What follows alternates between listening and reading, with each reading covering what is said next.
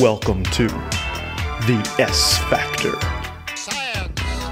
Now, here's your host, Chuck Shazer.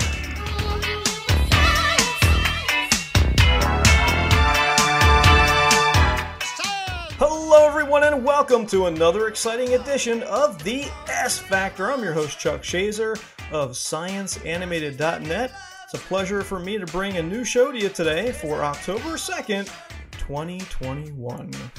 The S Factor is all about science, and I want to welcome you aboard my starship as we travel around the solar system, go into interstellar space a little bit, talk about all things terrestrial and celestial right here on the S Factor. You can catch me here the first Saturday of the month at 1 o'clock on this great radio station, Cruising 92.1 WVLT. And you can catch all my past shows on your favorite podcasting service by just searching for me, typing in the S Factor podcast, and I will pop right up. You can see all the past shows. By the way, this is the month of Halloween. And if you want to learn about the science of ghosts, I covered that last year in October of 2020. So if you want to check that out in the archives, check out scienceanimated.net or you can go to Apple Podcasts, Google Podcast, Pandora, Amazon Prime Podcast. My podcast is all over the place. So be sure to check that out. So many things going on in the world of science as usual. Let's dig right into it.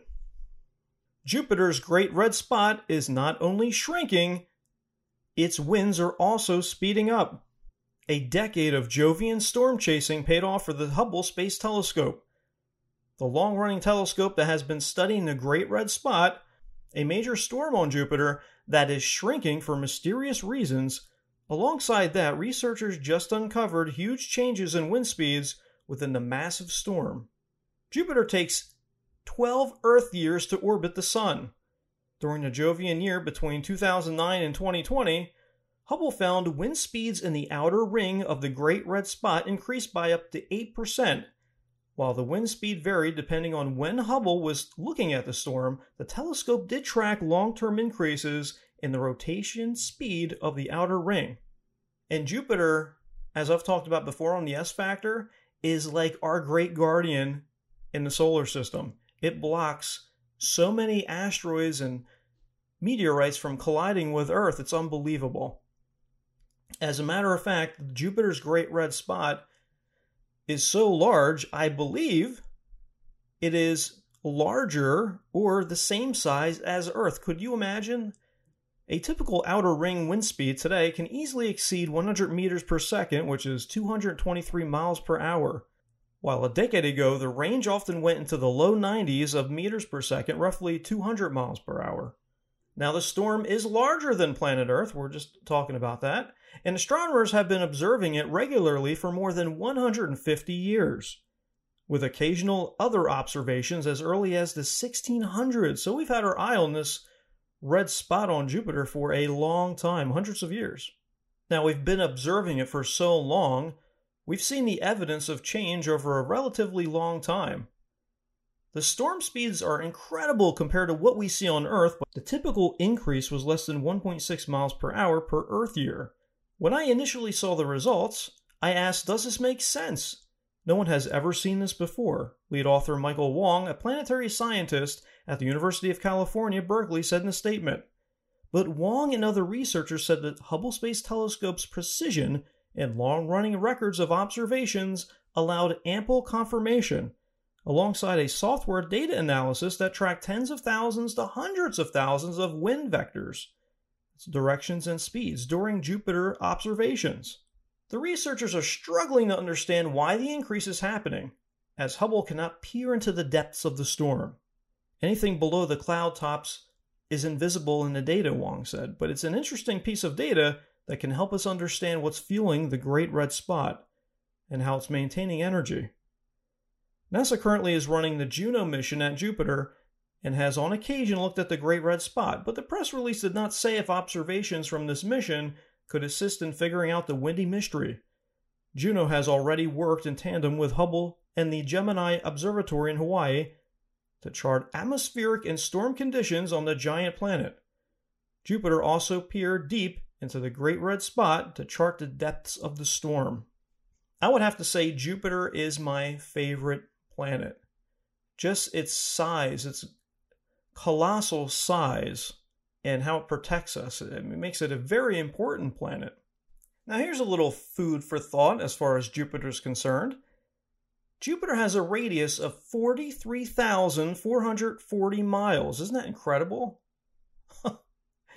Jupiter is 11 times wider than Earth. 11 times. I think it's hard for us to even visualize such a thing.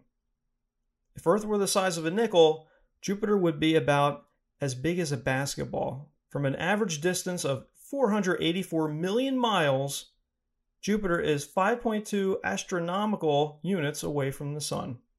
So we have some facts there on our giant planet in the solar system, Jupiter. Very cool story. And you know, we have wind speeds, you know, we have hurricane season, or actually, we're still in hurricane season here. But it's really incredible to think about.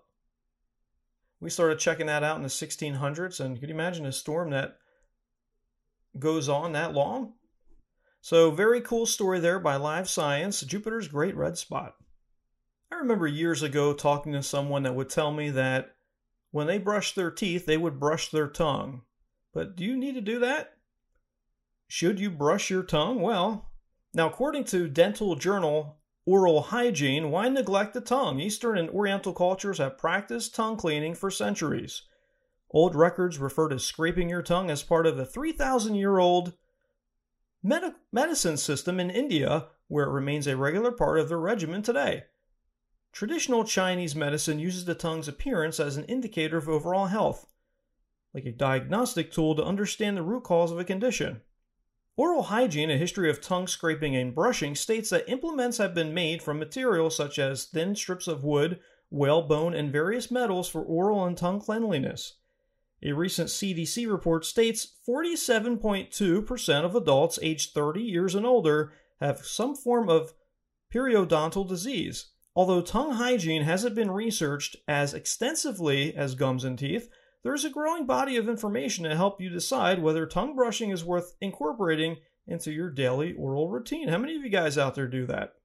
Recent images of the microbes coating the tongue have been captured. Spectral imaging was used to investigate the organization of around 20 billion microbes that live on the tongue. The report aims to extend our knowledge of the crucial relationship we have with the oral microbiome living symbiotically within us. Now, these organisms form complex communities, creating biofilms on the tongue as well as on teeth and gums. Biofilms offer an important ecosystem for bacteria, and some of these microbes benefit us, but others can grow out of balance, creating thick, sticky coatings. According to the role of dental plaque biofilm in oral health, the nature of the oral biofilm creates a defense to protect itself. And if not removed regularly, it reaches maturation, and can become problematic, causing dental cavities decay, gingivitis, and, periodontitis. The tongue has a rough surface with various types of papillae that are raised bumps we can feel. Food debris, bacteria, fungi, and dead cells can reside within these crevices. It is understandable why mouthwashes alone may not be enough to remove buildup on the tongue. This is why brushing makes sense. Helps help helping to dislodge and remove oral debris. Now, oral health expert Louise Langdon at the Oral Health Foundation told Live Science a healthy mouth generally will have a pink tongue. We don't want to see any inflammation. Usually, anything that is red or white or standing out is a sign that there's something there that needs looking into. Langdon added, Our tongues are always going to look different depending on whether you're a smoker, have medical conditions, or have a dry mouth. Langdon suggested that tongue cleaning is a good part of an oral hygiene routine. Most would use their own toothbrush. Some brushes will have a knobbled effect on the back of the toothbrush depending on the manufacturer. You know, that's very interesting because my toothbrush, I do have a, a knobby back on, you know, like under the bristles. I never knew that's what that was for. I just learned something myself here. Also, advice was given not to brush or scrape the tongue aggressively as it might become dry and sore as it was recommended to clean once per day. Now, regular tongue brushing or scraping followed by rinsing could reduce the buildup of problematic bacteria that leads to oral health problems. Other factors such as diet, water intake, and lifestyle also pay, play crucial roles in the oral microbiome and its healthy function.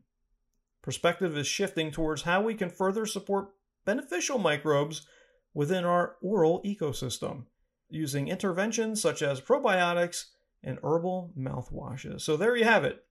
It sounds like we should actually brush our tongue when we brush our teeth. Seems rather important. We're going to take a quick time out. You are listening to the S Factor with your host Chuck Shazer. This show is all about science, and you can and you can check me out here the first Saturday of every month on Cruising 92.1 WVLT and on your favorite podcasting service. Just type in the S Factor and you'll find me there. We'll be right back.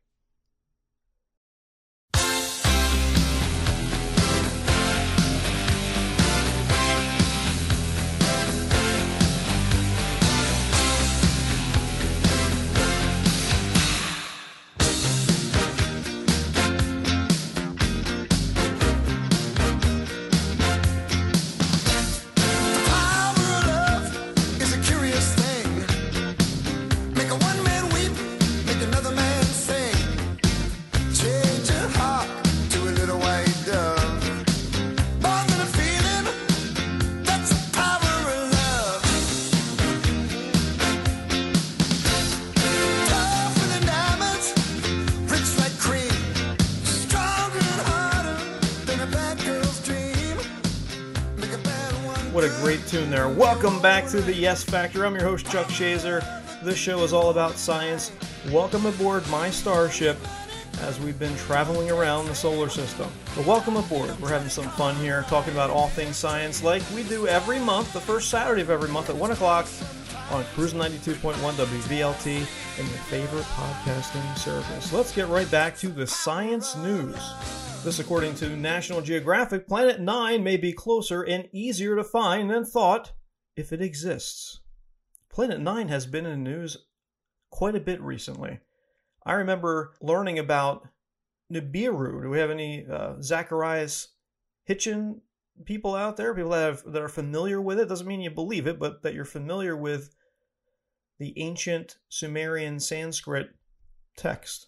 They talk about Nibiru, which was a planet that would pass Earth, and when it passed Earth, you know, catastrophe happened, things like that. You know, all those old texts are very interesting to learn and to read about.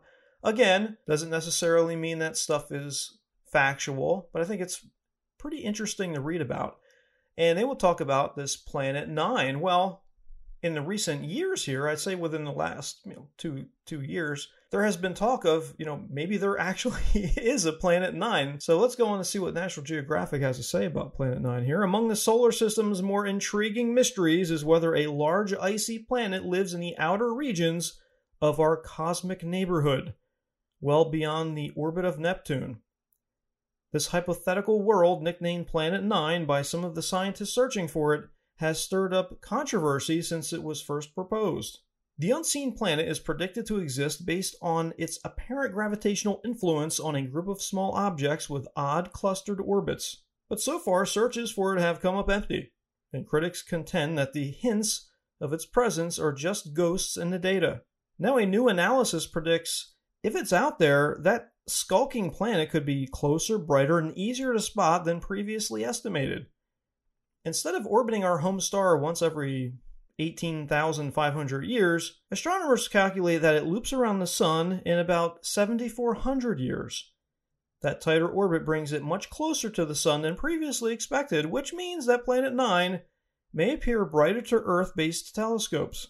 I think it's within a year or two from being found, says Mike Brown, of an astronomer at the California Institute of Technology and an author of the new study, which has been accepted for publication in the Astronomical Journal. But he adds, I've made that statement every year for the past five years. I'm super optimistic. Brown's latest analysis of Planet Nine's gravitational shenanigans, calculated with his Caltech colleague, and it suggests that the world is roughly six times as massive as Earth, which would likely make it either a rocker, rocky super Earth or a gaseous mini Neptune. If discovered, the planet would be the first large world to jo- join the solar system cast of characters since 1846. when astronomers announced the discovery of Neptune, an ice giant whose presence was forecast by its gravitational influence on Uranus. But over the years, skeptics have suggested that the gravitational signatures betraying Planet Nine's presence are nothing more than observational artifacts. The apparent clustering of distant objects orbits doesn't reflect the influence of an unforeseen world, critics argue, and is instead the result of natural biases in sky surveys. Most of these objects are discovered with large telescopes that have limited time for surveys of the outer solar system, and they look into places they can look, which depends on where they are located says Renu Malhotra of the University of Arizona, who is agnostic about the planet's existence and is working on her own estimates of its position. Astronomers have so far discovered only a handful of these distant objects, and without a more complete census of the outer solar system, it's tough to tell whether these small, icy objects are truly behaving strangely or are randomly distributed. For more than a century, astronomers have mused about such a planet erroneously believing that something hefty was perturbing Neptune's orbit. Astronomer Percival Lowell called the world Planet X and was so intent on finding it that he left a million dollars to fund the continuing search after his death in 1916. In 1930, the Lowell Observatory's Claude Tombaugh found Pluto instead. They didn't find Planet X, but they found Pluto. The Caltech team based their prediction of Planet Nine's existence on how it apparently perturbs a group of Kuiper Belt objects, or KBOs.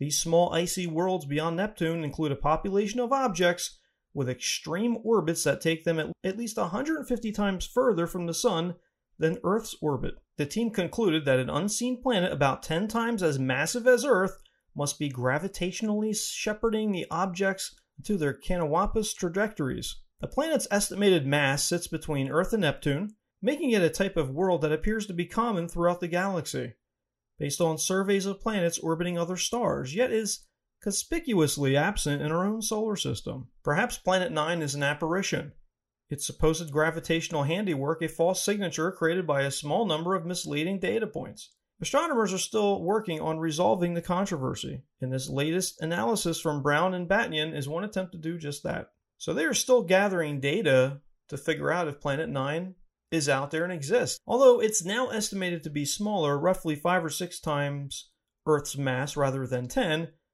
the planet is also apparently closer. This means Planet 9 should be brighter in the sky. Although one researcher points out that the planet's estimated brightness is based on assumptions about its composition, which could be wrong. The fact that scientists haven't yet set eyes on Planet 9 could suggest that if it exists, the world is positioned near the farthest reaches of its orbit, making it a faint, slowly moving target that's hiding in starlight. Now, researchers are using the powerful Subaru telescope situated atop Hawaii's Mauna Kea to hunt for the elusive planet. But even with the sharpest tools in astronomers' arsenal, the search is challenging. As it's surmised brightness and orbit, Planet 9 inconveniently blends into the glittering masses of background stars, a world adrift amid the milky streamer of our galaxy in the nighttime sky. It's bright enough and close enough and prominent enough that that's basically the only region where it could lurk undetected. Now, sifting through star fields using Subaru isn't the only way astronomers could pin the planet on the sky. NASA's Transiting Exoplanet Survey Satellite, otherwise also known as TESS, is busy searching for planets orbiting other stars. Now, that may catch sight of Planet 9 as it scans areas that include a planet's supposed to orbit. Now, one astronomer says, I would be willing to bet, and I often lose bets, that images of it exist in surveys that we already have. I don't think anything has been discovered that was not later found in existing data, starting with Uranus all the way to Pluto and Eris. Eris was discovered at the Palomar Observatory in 2005, and they found that the earliest image of it was on a photographic plate made by the same telescope in 1955. And they say, just have a feeling it's going to happen again. So check that out. A photographic plate made by that telescope in 1955, but they didn't see it until 2005. And we're talking about the dwarf planet Eris. So they think that could happen here with Planet 9, what some people call Planet X, what Zecharia Sitchin called Nibiru. Could this thing exist? I don't know. They're working on it. This isn't the first I've heard of of researchers, astronomers talking about the potential for Planet 9, so we'll see what happens here. Very interesting story there. That would be huge news in the scientific community if we find and have absolute evidence for Planet 9. Going to take another quick break. We'll be right back with more science news right here on the S Factor with your host, Chuck Shazer. You can check me out at scienceanimated.net, and you can always check me out on your favorite podcasting service. Just type in the S Factor. We will be right back.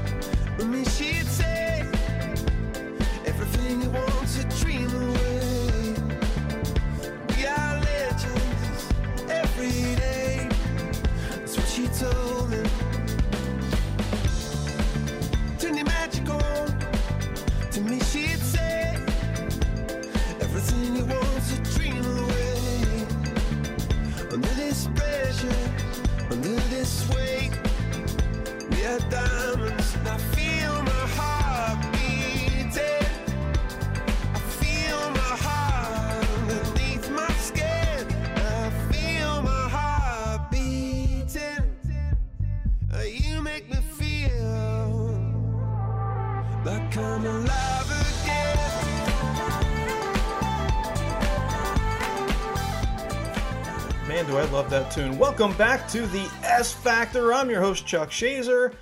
This show is all about science, and if this is your first time joining me, welcome. You can check all the past S Factor shows. We've gone through so many topics, so many cool topics over the last almost two years now.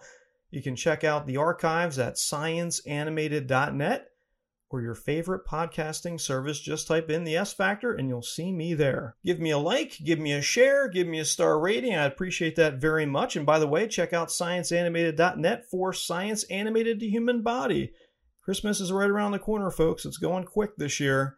The year is marching on. So if you want to get a present that is educational, exciting, something that the kids aren't going to have to drag their feet through to watch, this is something that children across the United States of America have enjoyed.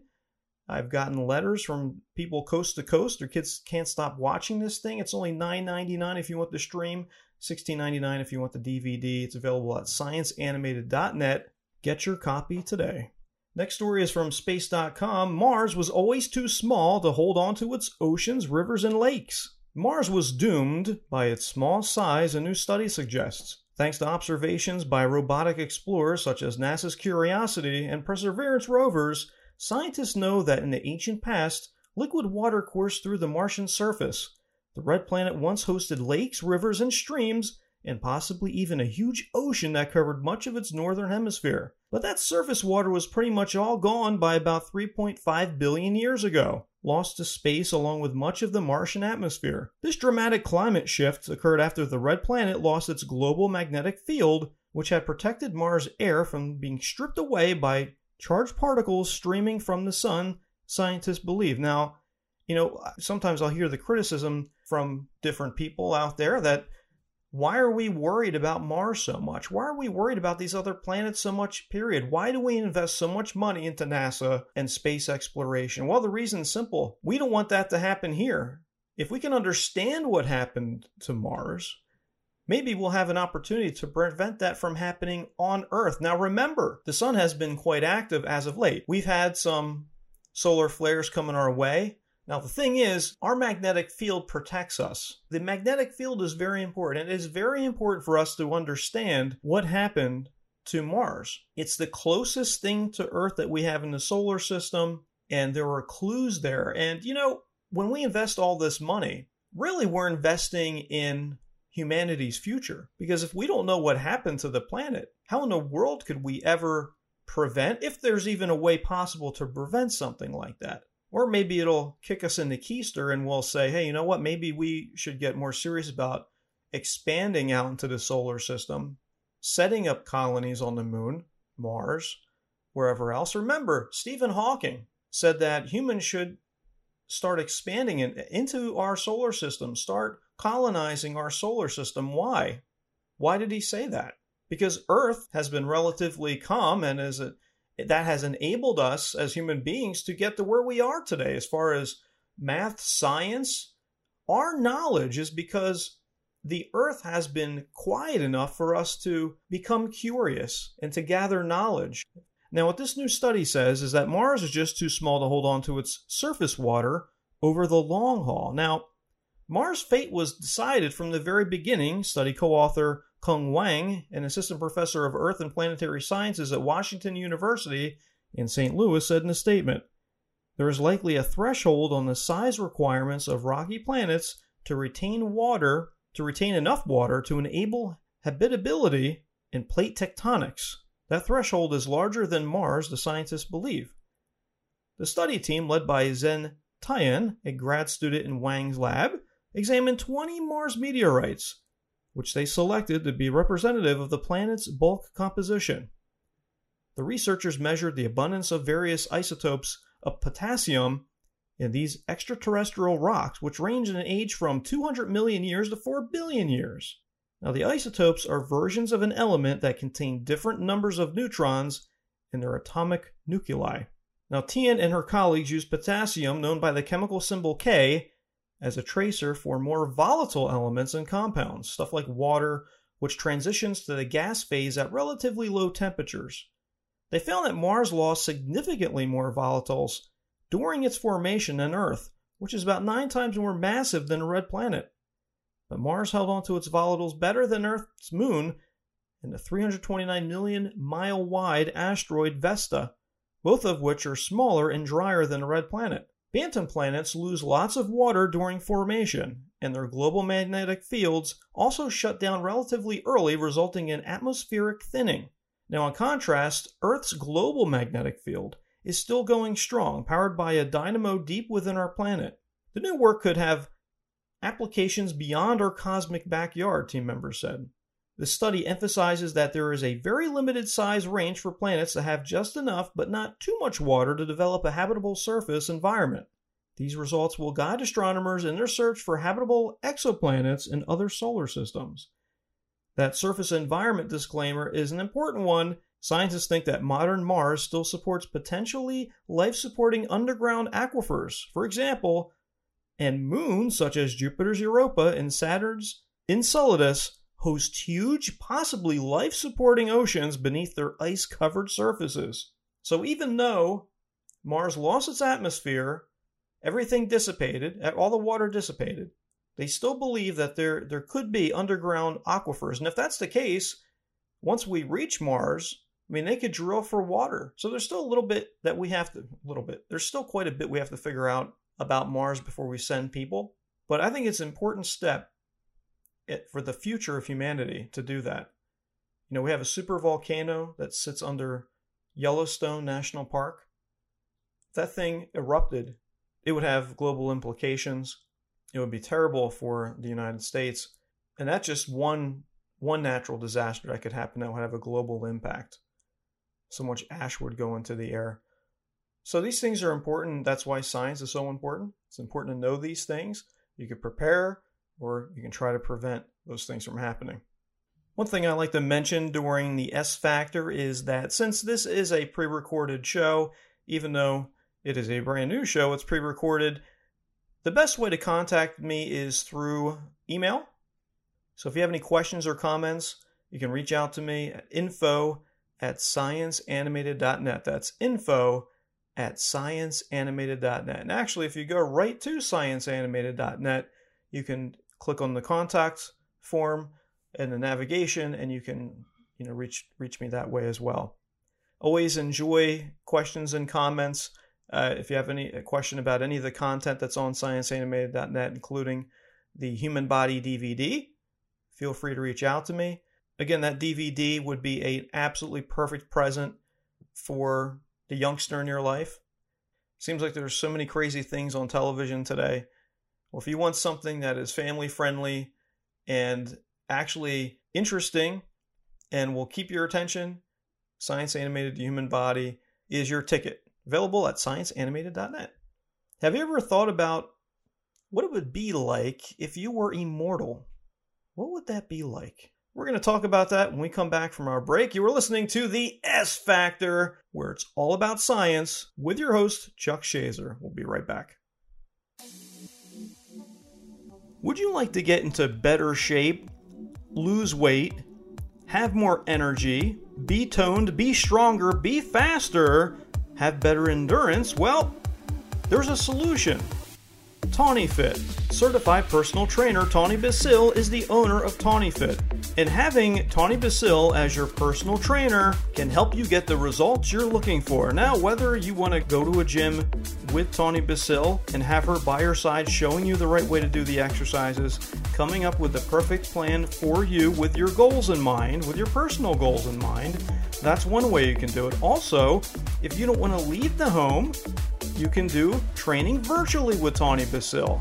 She will she has virtual sessions, so you don't have to leave the comfort of your home. And now she also has a facility where you can come to her in a little private gym and you can get your workout in that way. So contact Tawny Basil at tawnyfit at gmail.com. That's tawnyfit at gmail.com for rates. And I think you had an offer, by the way, for the S Factor folks, didn't you? With a free session if they mention the show? Absolutely. If We don't wanna forget mention that. the show, you get a free session. Um, you can reach me at 609 674 8077. Text ready. That's right, folks. I'll give you that number one more time. If you want to contact Tawny Basil, text her the message ready to 609 674 8077 or email Tawny. Her email address is tawnyfit at gmail.com.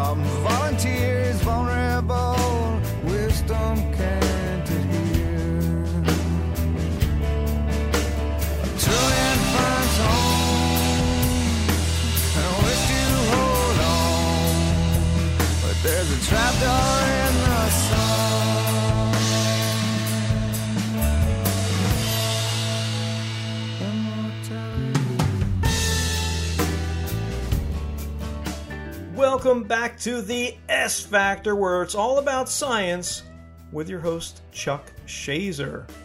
With Halloween quickly approaching, there is a past S Factor episode that you may be interested in. It's on the science of ghosts.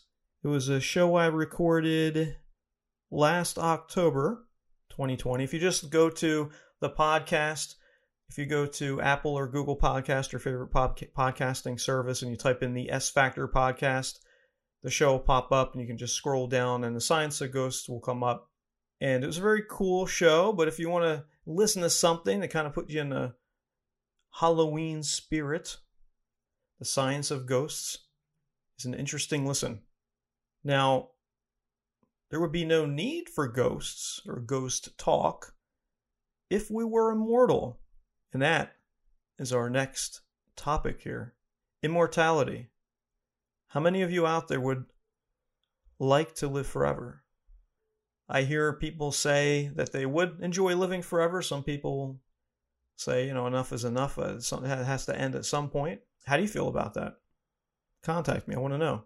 Would you be up for immortality? Well, let's dive into that topic a little bit here. Following from Live Science Will humans ever be immortal? If you are human, you are going to die. This isn't the most comforting thought. But death is the inevitable price we must pay for being alive. Humans are, however, getting better at pushing back our expiration date as our medicines and technologies advance. If the human lifespan continues to stretch, we could one day become immortal. The question depends on what you think it means to be an immortal human. I don't think when people are even asking about mortality, they really mean true immortality unless they believe in something like a soul. Susan Schneider, a philosopher and founding director at the Center for the Future Mind at Florida Atlantic University, told Live Science If someone was, say, to upgrade their brain and body to live a really long time, they would still not be able to live beyond the end of the universe. Scientists expect the universe will end, which puts an immediate damper on a mystery about the potential for human immortality. Some scientists have speculated about surviving the death of the universe, as science journalist John Horgan reported for Scientific American, but it's unlikely that any humans alive today will experience the universe's demise anyway. Now, of course, many humans grow old and die. To live indefinitely, we would need to stop the body from aging. A group of animals that may have already solved this problem, so it isn't as far fetched as it sounds. Hydra are small jellyfish like invertebrates with a remarkable approach to aging. They are largely made of stem cells that constantly divide to make new cells, as their older cells are discarded.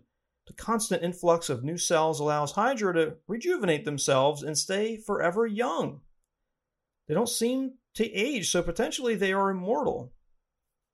Daniel Martinez, a biology professor at Pomona College in Claremont, California, who discovered the hydra's lack of aging, hydra show that animals do not have to grow old, but that doesn't mean humans could replicate their rejuvenating habits. At 10 millimeters long, hydra aren't hydra are small enough and don't have organs. It's impossible for us because our bodies are super complex, Martinez said. Humans have stem cells that can repair and even grow and even regrow parts of the body. The human body is not made almost entirely of these cells, like Hydra are. That's because humans need cells to do things other than just divide and make new cells. For example, our red blood cells transport oxygen around the body. We make cells commit to a function, and in doing that, they have to lose the ability to divide. As the cells age, so do we. But we can't simply discard our old cells like Hydra do, because we need them. For example, the neurons in the brain transmit information. We don't want those to be replaced, Martinez says, because otherwise we won't remember anything. Hydra could inspire research that allows humans to live healthier lives, for example, by finding ways for our cells to function better as they age, according to Martinez. However, this gut feeling is that humans will never achieve such biological immortality. And in the beginning of this, they mention what is your definition of immortality? So immediately my brain goes to if we're able to transport either conscious our consciousness or just our the data that's in our brain, the memories that are that are in our brain in hippocampus.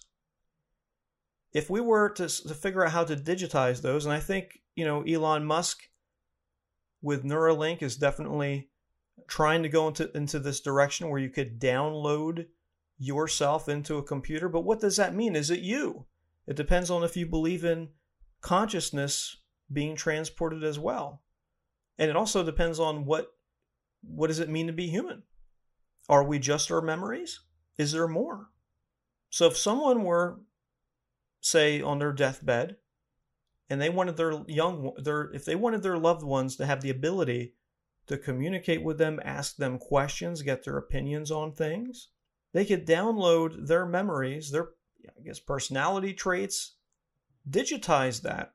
Now the person passes away, but that digital imprint of them lives on. Now I've, heard people talk about this. Michio Kaku has talked about this. You know, being a futurist, he's always thinking about those things, being a, a theoretical physicist, he thinks about those things. And if we survive long enough as a species on this planet, we will eventually get there. Unless there's a major disruption that puts a damper on our progress, our technological progress. We will get there. That will be a question. Person won't be alive, but you'll have there. It'll almost be like an avatar that will be on your phone or whatever we have when we get there. Who knows what we'll what kind of device we'll have, or maybe it'll be in our. We'll have contact lenses, or that'll be our computer. We'll be uh, have contact lens, and you know maybe we'll have holographic things that we see and that we touch, and that's how we we navigate uh, something an interface like that. But that's just me making a uh, a wild guess about future technology. But this is that is one way to be immortal, is to go down that road. That may be the most logical way to go, according to this article here. The oldest living human on record is Jeanne Calment from France, who died at the age of 122 in 1997, according to Guinness World Records. In a 2021 study published in the journal Nature Communications, researchers reported that humans may be able to live up to a maximum of between 100 and 150 in 150 years, which the researchers anticipate a complete loss of resilience, the body's ability to recover from things like injury or illness. Know, to live beyond this limit, humans would need to stop cells from aging and prevent disease. So, in other words, if you live to be 120 or 150, God forbid you get hurt, you get injured, you get sick. It's going to be very uh, difficult to bounce back from that. Now, humans may be able to live beyond their biological limits with future technological advancements involving nanotechnology. This is the manipulation of materials on a nanoscale, and that is less than 100 nanomil- nanometers, and that's one billionth of a meter or 400 billionths of an inch, if you can imagine that. Machines this small could travel in the blood and possibly prevent aging by repairing the damaged cells experienced over time. Nanotech could also cure certain diseases, including some types of cancer, by removing cancerous cells from the body, according to the University of Melbourne in Australia. Preventing the human body from aging still isn't enough to achieve immortality. Just ask the Hydra. Even though Hydra don't show signs of aging, the creatures still die. They are eaten by predators such as fish and and perish if their environment changes too much, such as if their pods ponds freeze in winter. Now, humans don't have many predators to contend with, but we are prone to fatal accidents and vulnerable to extreme environmental events. We'll need a sturdier vessel than our current bodies to ensure our survival long into the future. Technology may provide the solution for this. And they talk about uploading the human mind, which I talked about a few minutes ago, uploading the human mind to a computer. Moving the human mind out of the body would be a significant step on the road to immortality, but according to Schneider, there's a catch. I don't think that will achieve immortality for you. And that's because I think you'd be creating a, a digital double. So, again, like I said before, it's a copy. It would be a digital download of yourself. It's immortality in a sense, but it isn't necessarily you. Like you're not going to close your eyes, open your eyes, and all of a sudden you're in this digital realm, right? It's more of a copy of you, a representation, an avatar. If we achieve something like that. Again, if I want to know what you think about all this stuff, contact me info at scienceanimated.net. Email me at that email address and let's get a conversation going. Or email me through the Facebook page. The Science Animated Facebook page is facebook.com slash science animated. Or if you want to tweet me, tweet me. Or twitter.com slash science animated. You can find me there. I really want to know what you guys think about this. Would you even care to do this? I mean, I think it would be pretty cool if we could upload our mind and then, you know, let's say your great, great, great, great grandchildren want to pick your brain about something, they can do that they can ask you questions and go by your life experience way back here in the year 2021 or or whatever year it would be uh, that you uploaded that information. But um, interesting to think about, tantalizing to think about it. Now, there's been a lot of talk about gradually replacing parts of the brain with chips. So eventually, one becomes like an artificial intelligence, Schneider said. In other words, slowly transitioning into a cyborg and thinking in chips rather than neurons. But if the human brain is intimately connected to you, then replacing it could mean suicide, she added. The human body appears to have an expiration date, regardless of how it is upgraded or uploaded. Whether humans are still human without their bodies is an open question. Now she goes on, to me, it's not even really an issue about whether you're technically a human being or not, Schneider said. The real issue is whether you're the same self of person. So, what really matters here is what is it to be a conscious being, and when is it that changes in the brain change which consciousness, which conscious being you are? In other words, at what point does changing what we can do with our brains change who we are? Now, they're excited by the potential brain and body enhancements of the future and like the idea of ridding ourselves of death by old age, despite some of the reservations. I would love that, absolutely, absolutely, she said, and I would love to see science and technology cure ailments, make us smarter. I would love to see them, I would love to see people have the opinion of upgrading their brains with chips. I just want them to understand what's at stake. So, as it stands, you can repair cells with nanotechnology if we get to that point. We can transfer eventually, digitize who we are, make a digital copy of our brain, upload it into a, a PC or whatever would exist at that point in time so our families could interact with it far into the future. Or you got the old cryogenic way, which is just preserving the body, freezing you. So these are all tantalizing concepts. I want to I want to know what you think. Contact me at info at scienceanimated.net. Be safe out there this Halloween. I wish you a very happy Halloween if you celebrate that. If not, enjoy this fall weather. I will see you next month with another brand new episode of The S Factor, where we talk all about science. I'm your host, Chuck Shazer, creator of ScienceAnimated.net. You can catch me here the first Saturday of the month at 1 o'clock on Cruising 92.1 WVLT or anytime at ScienceAnimated.net and your favorite podcasting service. Just type in the S Factor and you'll see me there. I want to wish everyone a happy Halloween, happy fall. I'll see you next month right here on the S Factor. Stay healthy and stay curious. Take care, everybody. You have been listening to The S Factor, brought to you by ScienceAnimated.net on Cruisin' 92.1 WVLT.